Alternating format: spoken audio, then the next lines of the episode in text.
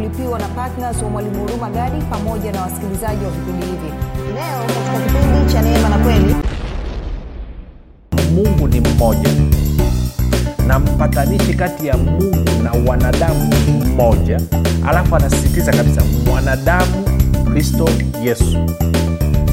Ambaye huyu mwanadamu kristo yesu alijitoa mwenyewe kuwa ukombozi kwa ajili ya wote. Kwa kupitia damu yake watu wote wakakombolewa katika hali ya tunapozungumza neno kukombolewa wengine awelewi maanake nini. Moja nikueleze habari ya neno kukombolewa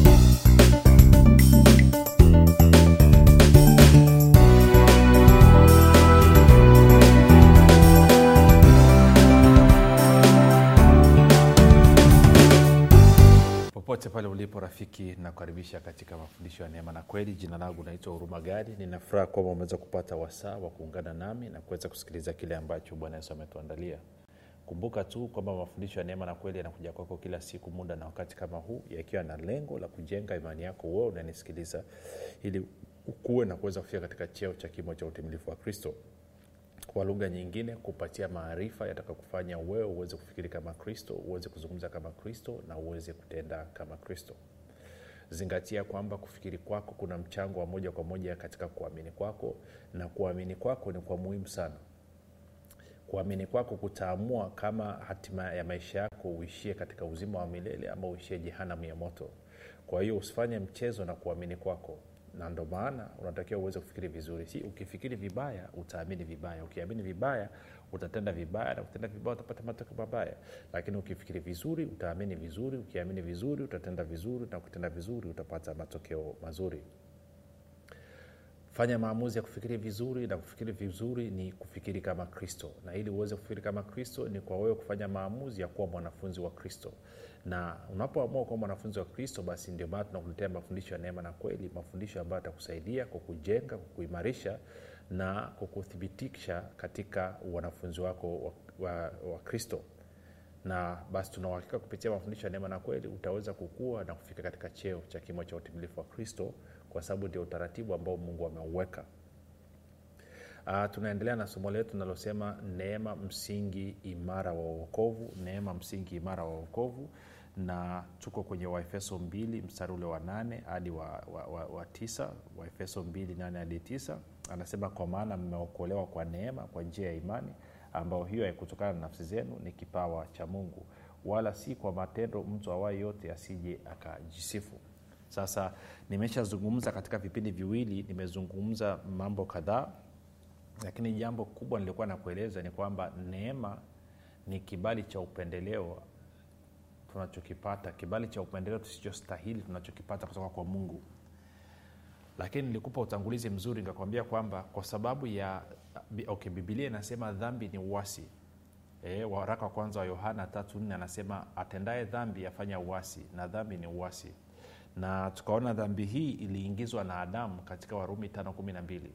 Na kwa maana hiyo basi nikakwambia kabla ya mimi na wewe kumpokea yesu kristo sisi tulikuwa ni waasi.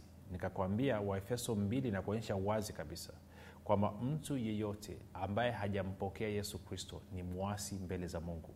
Ni mwasi mbele za mungu.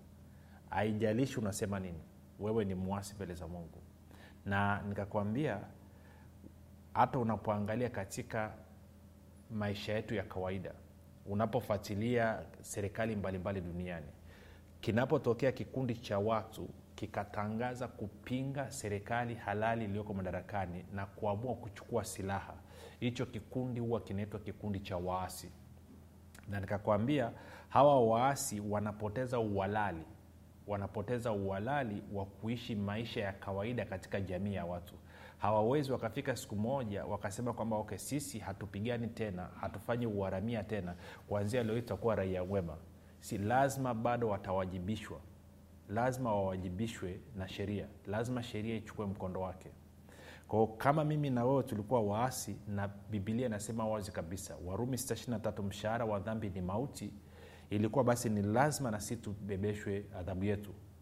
Sasa nikakwambia waasi hawa namna pekee wanaweza wasitumikie adhabu ni pale ambapo serikali halali iliyoko madarakani kiongozi wa hilo taifa atakapoamua kutangaza msamaha kwa waasi wote akasema kuanzia leo hii natangaza msamaha kwa waasi wote. Kila mwasi atakayesalimisha silaha na kujisalimisha katika vituo husika katika kambi husika basi sio tu kwamba atasamehewa uwasi wake lakini pia na makosa yake yote aliyofanya huko nyuma atasamehewa. Na kwa leo hii basi tungeweza kusema makanisa ni vituo vya kukusanyia waasi. Si watu wote ambao hawana yesu kristo mbele za mungu ni waasi. Lakini kumbuka uasi adhabu yake ni kifo. Ndio maana yesu kristo akaja akafa msalabani kulipia dhambi yako kulipia uwasi wako wewe na kulipia uwasi wangu mimi. Na ndio maana tunatia imani yetu kwa yesu kristo. Ingekuwa mwenendo wetu tabia yetu matendo yetu mema yanaweza kutuokoa kusingekuwa na sababu ya sisi kumpokea yesu kristo kama bwana na mwokozi wa maisha yetu.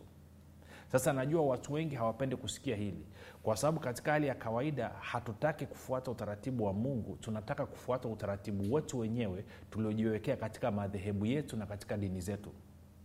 Lakini mungu mungu hana dini. Mtu yoyote asikudanganye mungu hana dini. Na ukitaka kujua mungu hana dini nikuulize swali hili. Okay kwa mfano hadithi ya adamu na eva bustani ya eden. Inazungumzwa katika walau katika, katika dini kubwa tatu duniani. Kwa maana ya ukristo kwa maana ya uislamu na kwa maana ya uyahudi. Wote ukisoma kwenye vitabu vyao utakuta kuna hadithi ama kuna maelezo yanayohusiana na adamu na eva wakiwa bustani ya eden. Na swali ambalo nataka ujiulize wewe unanisikiliza ni hili. Baada ya adamu na eva kufanya dhambi ama kufanya uwasi dhidi ya serikali halali ya mungu iliyokuwa madarakani. Walipoteza nini? Walipoteza wa, okay nikuulize adamu na eva walikuwa ni dini gani?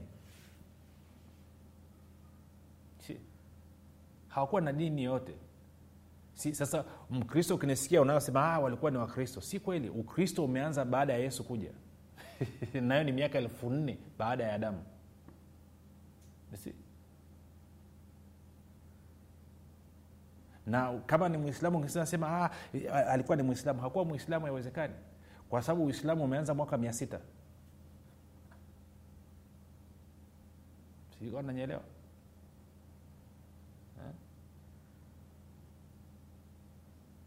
unaweza kusema alikuwa ni myahudi. Haiwezekani alikuwa kwamba ni myahudi. Maanake uyahudi umeanza na abrahamu. Abrahamu aliitwa takriban karibu miaka elfu mbili baada ya adamu.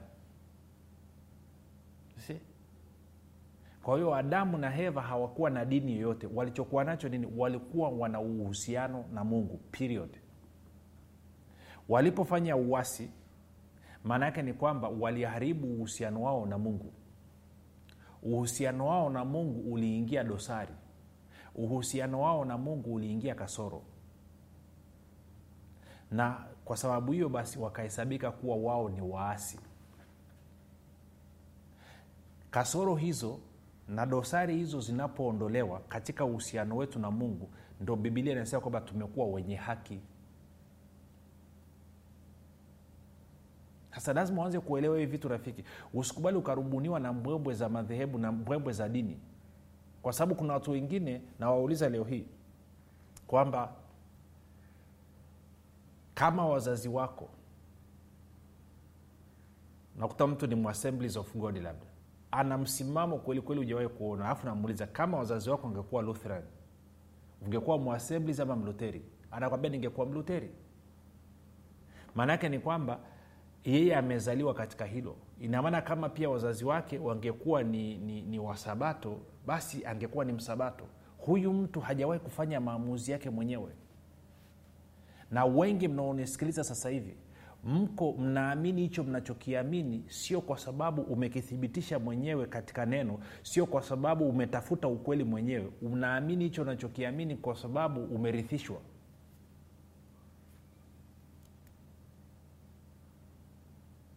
Na kwa maana hiyo tunajidanganya tunadhania kwamba madhehebu yetu na dini zetu ndo zinazotupa uhusiano na mungu.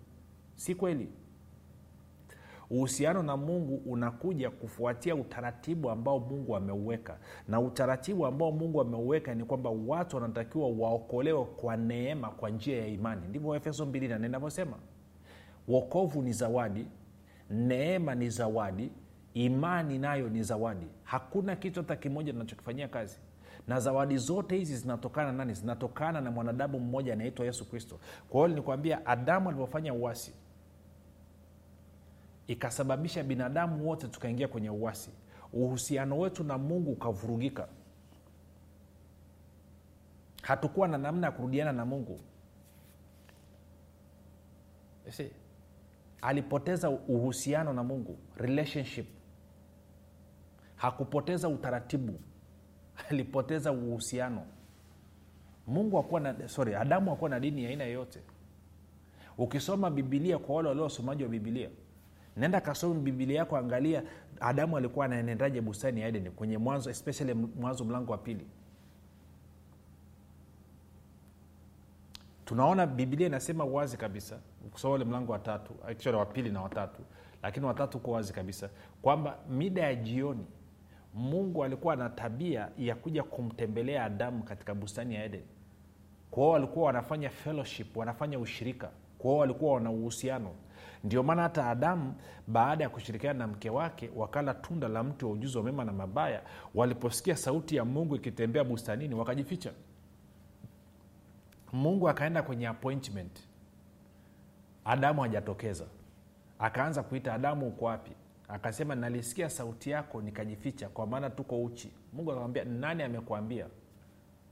Kwa hiyo usisahau ni rafiki kwamba uwasi tulioingizwa na adamu hamna namna nyingine ambao uwasi huo unaweza kuondoka nje ya utaratibu ambao mungu ameuweka. Kwao adamu na eva walivyofanya uwasi tulichopoteza tulipoteza uhusiano na mungu. Hatukupoteza adamu hakupoteza mbingu. Sasa najua dini tunahubiriana sana mbinguni mbinguni mbinguni mbinguni. Na kuchallenji leo hii adamu akupoteza mbingu adamu alipoteza uhusiano na mungu adamu aliambiwa matunda ya mti wa ujuzi wa mema na mabaya usile. Siku utakayokula utakufa hakika. Hakuambiwa kwamba ukila hautaenda mbinguni. Aliambiwa ukila utakufa hakika. Aliambiwa wachague kati ya uzima na mauti. Tunafahamu ukichagua uzima mbingu ni ya kwako. Ukichagua mauti jehanamu ni ya kwako. Kwao adamu alipoteza uhusiano na mungu. Na madhara ya yeye kupoteza uhusiano na mungu ikawa ni mauti mshahara wa uasi mshahara wa dhambi ni mauti. Na kwa kuwa huko kwenye mauti mauti mwisho wake unaishia kwenye ziwa la moto. Lazima tuelewe hivi vitu rafiki. Tukianza kuelewa hivyo tutaacha majigambo tutaacha kujisifu na tutaanza kufuata utaratibu ambao mungu ameuweka. Tulikuwa ni waasi waasi kwa mungu. Uhusiano wetu na mungu uliharibika na hivyo alitengeneza utaratibu wa namna si kumrudia yeye ni mungu mwenyewe. Kwa njia ni ya neema na hii neema tunaipata kupitia mwana yesu kristo. Moja nikuonyeshe kitu.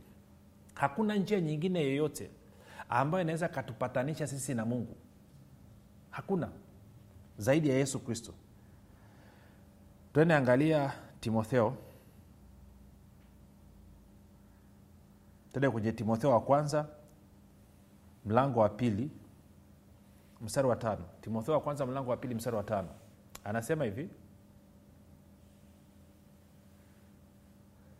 Kwa sababu mungu ni mmoja na mpatanishi kati ya mungu na wanadamu ni mmoja mwanadamu kristo yesu ambaye alijitoa mwenyewe kuwa ukombozi kwa ajili ya wote utakaoshuhudiwa kwa majira yake. Kwa anasema yesu kristo. Kumbuka kule tuliona kwamba kwenye waefeso moja saba anasema kupitia damu yake yesu kristo tumepata ukombozi yaani msamaha wa dhambi sawasawa na wingi wa neema ya mungu. Kwa hiyo anasema mungu ni mmoja na mpatanishi kati ya mungu na wanadamu ni mmoja. Alafu anasisitiza kabisa mwanadamu kristo yesu ambaye huyu mwanadamu kristo yesu alijitoa mwenyewe kuwa ukombozi kwa ajili ya wote. Kwa kupitia damu yake watu wote wakakombolewa katika hali ya si tunavyozungumza neno kukombolewa wengine hawelewi maanaake nini. Moja nikueleze habari ya neno kukombolewa. Okay. Tee taratibu. Najua na kuingizia vitu vingi lakini tutafika tu. Mdogo mdogo tutafika. Okay. Tumeona kwamba waraka wa kwanza wa yohana tatu nne anasema kwamba dhambi ni uasi dhambi ni uwasi na kwa maana hiyo hiyo ni sura moja ya dhambi. Lakini sura nyingine ya kuhusiana na dhambi ni hii hapa tunaipata hapa. Si dhambi inaleta utumwa. Tena nikakuonyeshe yohana 8 najua unaijua lakini tusome yohana 8 taanza mstari wa 31 hadi 30 hadi wa 30 kama 34 hivi anasema basi yesu akawaambia wale wayahudi waliomwamini ninyi mkikaa katika neno langu mmekuwa wanafunzi wangu kweli kweli tena mtaifahamu kweli na hiyo kweli itawaweka huru. Wakamjibu sisi tu uzao wake abrahamu wala hatujawa watumwa wa mtu wakati wowote nawe wasemaje mtawekwa huru? Yesu akawajibu amin amin nawaambia kila atendaye dhambi ni mtumwa wa dhambi. Kwao anazungumzia kwamba dhambi inasababisha watu kuwa watumwa na ndio maana kule anazungumzia kwamba tumekombolewa. Anasema yesu kristo mpatanishi anasema mungu ni mmoja na mpatanishi kati ya mungu na wanadamu ni mmoja mwanadamu kristo yesu. Aliyejitoa akawa ukombozi kwetu. Na ndio maana waefeso moja saba anazungumzia angalia waefeso moja saba tulishasoma tunarudi tena kule kule. Anasema hivi katika yeye huyo yaani yesu kristo kwa damu yake tunao ukombozi wetu msamaha wa dhambi sawasawa na wingi wa neema yake si dhambi ambayo ni uhasi inasababisha kuwa watumwa. Si adamu na eva walipoamua kufanya dhambi walikuwa waasi.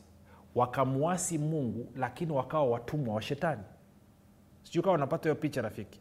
Kwa hiyo na mimi na wewe kabla ya kuokoka kuzaliwa mara ya pili tulikuwa ni waasi dhidi ya mungu lakini tulikuwa ni watumwa wa shetani. Na hiyo ndo maana ya dhambi. Kwao dhambi ni kuwa mwasi dhidi ya mungu na wakati huo huo kuwa mtumwa wa shetani. Kwa hiyo yesu kristo kupitia damu yake ya thamani akatukomboa. Maanayake nini? Neno hapa kukomboa maana yake ni kwamba ni kulipia. Neno ni kulipia. Sasa kumbuka kumbuka damu hii ya yesu hakulipwa shetani. Damu hii ya yesu ilimwagika ili kulipia mfumo wa haki wa mungu. Justice system of god kwamba mfumo wa haki wa mungu ulikuwa unadai kwamba mshahara wa dhambi ni mauti. Hiyo ni moja. Lakini mbili ili mtu aweze kukombolewa inahitajika damu isiyokuwa na mawaa isiyokuwa na hatia isiyokuwa na kasoro ya aina yoyote. Na ndio maana bibilia inatueleza wazi kabisa kwamba ni damu ya yesu kristo isiyokuwa na mawaa isiyokuwa na hatia ndio iliweza kutukomboa. Ndio iliweza kututoa katika uwasi ndio iliweza kututoa katika utumwa kwao wachana na hii habari bila damu huwezi ukapata msamaha wa dhambi. Mtu yeyote asikudanganye. Msamaha wa dhambi hauji kwa maneno. Najua watu wengi wanajaribu kufundisha lakini bibilia iko wazi kabisa. Pasipo damu hakuna ondoleo la dhambi. Pasipo damu hakuna ondoleo la dhambi. Mtu yote asikudanganya kwao msamaha wetu ondoleo la dhambi tunapata kwa sababu ya damu ya yesu kristo. Na damu ya yesu kristo iliyotolewa ilikuwa haina mawaa haina kasoro. Angalia hii hapa. Tuende kwenye petro wa kwanza nikuonyeshe petro wa kwanza mlango wa kwanza naanza mstari wa 17 hadi kama wa 19 ishirini hivi. Anasema na ikiwa mnamwita baba yeye ahukumuye kila mtu pasipo upendeleo kwa kadiri ya kazi yake enendeni kwa hofu katika wakati wenu wa kukaa hapa kama wageni 18 nanyi mfahamu kwamba mlikombolewa si kwa vitu viharibikavyo kwa fedha au dhahabu mpate kutoka katika mwenendo wenu usiofaa mliopokea kwa baba zenu. Mwenendo nini? Wa uasi. Bali kwa damu ya thamani kama ya mwana kondoo asiye na ila asiye na mawaa yaani ya kristo. Kwao sisi tumekombolewa tumenunuliwa na damu ya yesu kristo. Hakuna msamaha wa dhambi nje ya damu ya yesu kristo. Usisahau hilo rafiki. Hakuna msamaha wa dhambi nje ya damu ya yesu kristo. Lazima ulijua hilo rafiki. Si, na bila damu dhambi haiondolewi. Moja kutenda kwenye wibrania tisa nikuonyeshe. Kwenye wibrania tisa nikuonyeshe anasema eh, angalia angalia mwandishi anavyosema mstari wa, wa, wa anze mstari wa 19 waibrania 919 anasema maana kila amri ilipokwisha kunenwa na musa kwa hao watu wote kama ilivyoamuru sheria alitoa damu ya ndama na ya mbuzi pamoja na maji na sufu nyekundu na isopo akainyunyizia kitabu chenyewe na watu wote akisema hii ni damu ya agano iliyoamriwa na mungu na ile hema nayo na vyombo vyote vya ibada alivyovinyunyizia damu vivyo hivyo.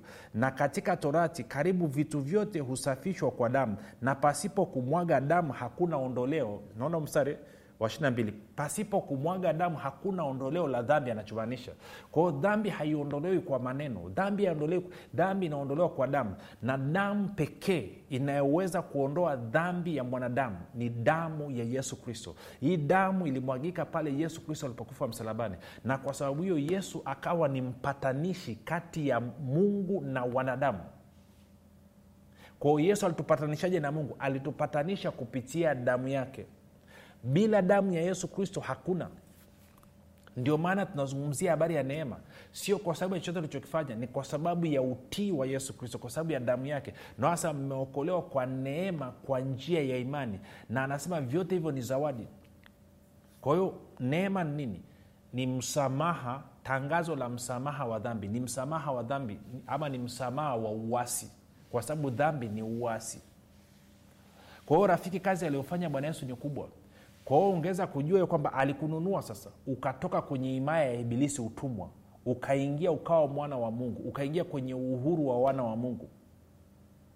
Sio kwa sababu ya chochote ulichokifanya rafiki. Ni kwa sababu mungu kwa mapenzi yake makuu kwa kuwa yeye ni mwingi wa rehema wa, wa 24 wakati ule tulipokuwa wenye, tulipokuwa wafu tulipokuwa tumekufa kwa sababu ya makosa yetu kwa sababu ya uwasi wetu kwa sababu ya, ya dhambi zetu alituokoa pamoja na nani? Na kristo alitufua pamoja na kristo yaani tukaokolewa kwa neema tumeokolewa kwa neema rafiki. Unasema mwalimu unarudia sana. Narudia sana kwa sababu kuna katabia ka kujisahau. Nakumbuka mimi nilivyotoka baa miaka hiyo mwaka elfu mbili na nane na makorokoro yangu mengine mengi tu niliokuwa nayo. Nikawa nimekutana na wapendwa alafu nikawauliza sasa nifanyeje? Wakanyambia hatua ya kwanza kabisa unatakiwa kufanya baada ya yesu kufungua unatakiwa ufanye maombi ya rehema kutumia zaburi ya 51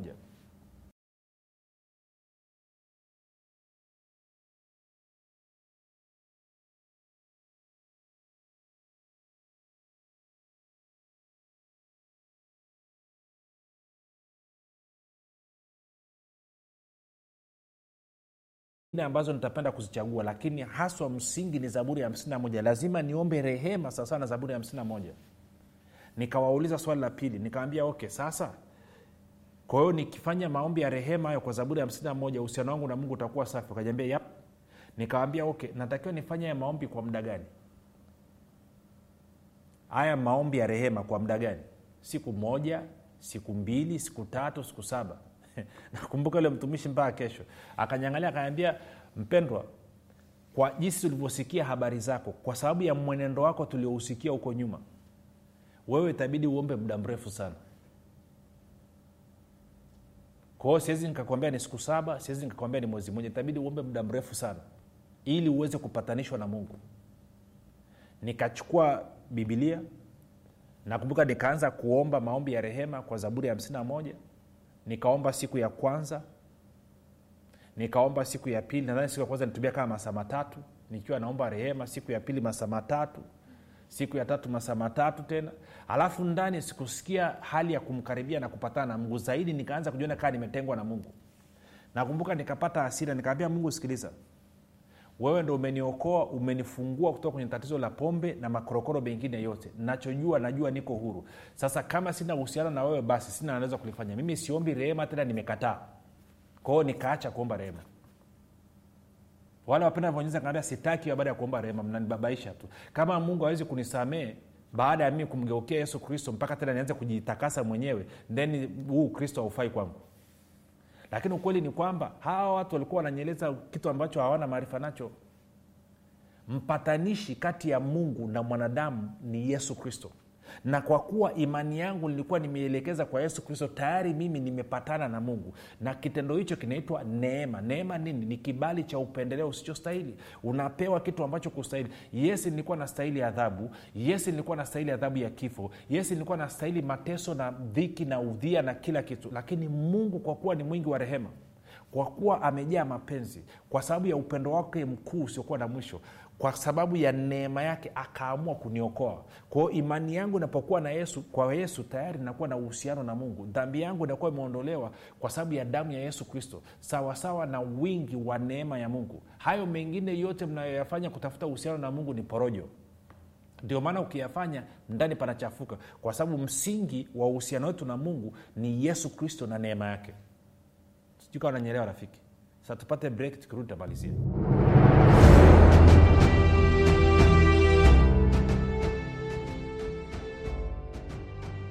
unafahamu kwamba imani ni mtumishi asiyeshindwa? Unafahamu kuwa pasipo imani haiwezekani bali palipo imani yote yanawezekana. Zaidi ya yote unafahamu kuwa ni kwa kutumia imani tu ndio unaweza kuizima mishali yote yenye moto ya shetani. Majibu ya maswali yote haya utayapata ndani ya kitabu cha imani makini kilichoandikwa na mwalimu huruma gadi. Watu wengi waliosoma kitabu hiki cha imani makini wamepata majibu yao katika maeneo mbalimbali ambayo yalikuwa yakiwatatiza kama eneo la afya ulinzi uchumi na kadhalika. Na wengine walikuwa wanaona imani ni jambo gumu haliwezekani. Wameweza kuitumia imani yao na kupata majibu kiurahisi kabisa. Unasubiri nini? Kwa nini uendelee kuteswa na ibilisi? Piga simu sasa kupata kitabu cha imani makini. 7645242 au 6735242 au 7895242 nitarudia 7645242 au 6735242 au 7895242 ndiyo imani makini siri ya ulinzi ushindi na mafanikio. Baada ya mapumziko mafupi rafiki unasema mnaanza kupatapata picha ya neema basi hatua ya kwanza ni kutia imani yako kwa yesu kristo. Fanya maombi yafuatayo. Sema mungu wa mbinguni nimesikia habari njema. Naamini yesu kristo kuwa ni mwanao. Alikufa msalabani aondoe dhambi zangu kisha akafufuka ili mimi niwe mwenye haki. Nakiri kwa kinywa changu ya kuwa yesu ni bwana. Bwana yesu nakukaribisha katika maisha yangu.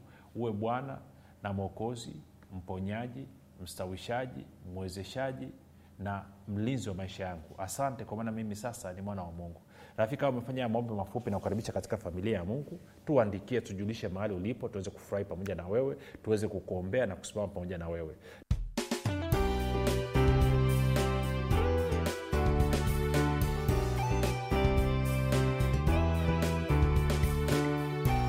umekuwa ukisikiliza kipindi cha neema na kweli kutoka kwa mwalimu huruma gadi. Kama una ushuhuda au maswali kutokana na kipindi cha leo tuandikie message ama tupigie simu namba 7645242 au 6735242 au 7895242 nitarudia. 7645242 au 673 5242 au 7895242 pia usiache kumfolo mwalimu huruma gadi katika facebook instagram na twitter kwa jina la mwalimu huruma gadi pamoja na kusubscribe katika youtube chaneli ya mwalimu huruma gadi kwa mafundisho zaidi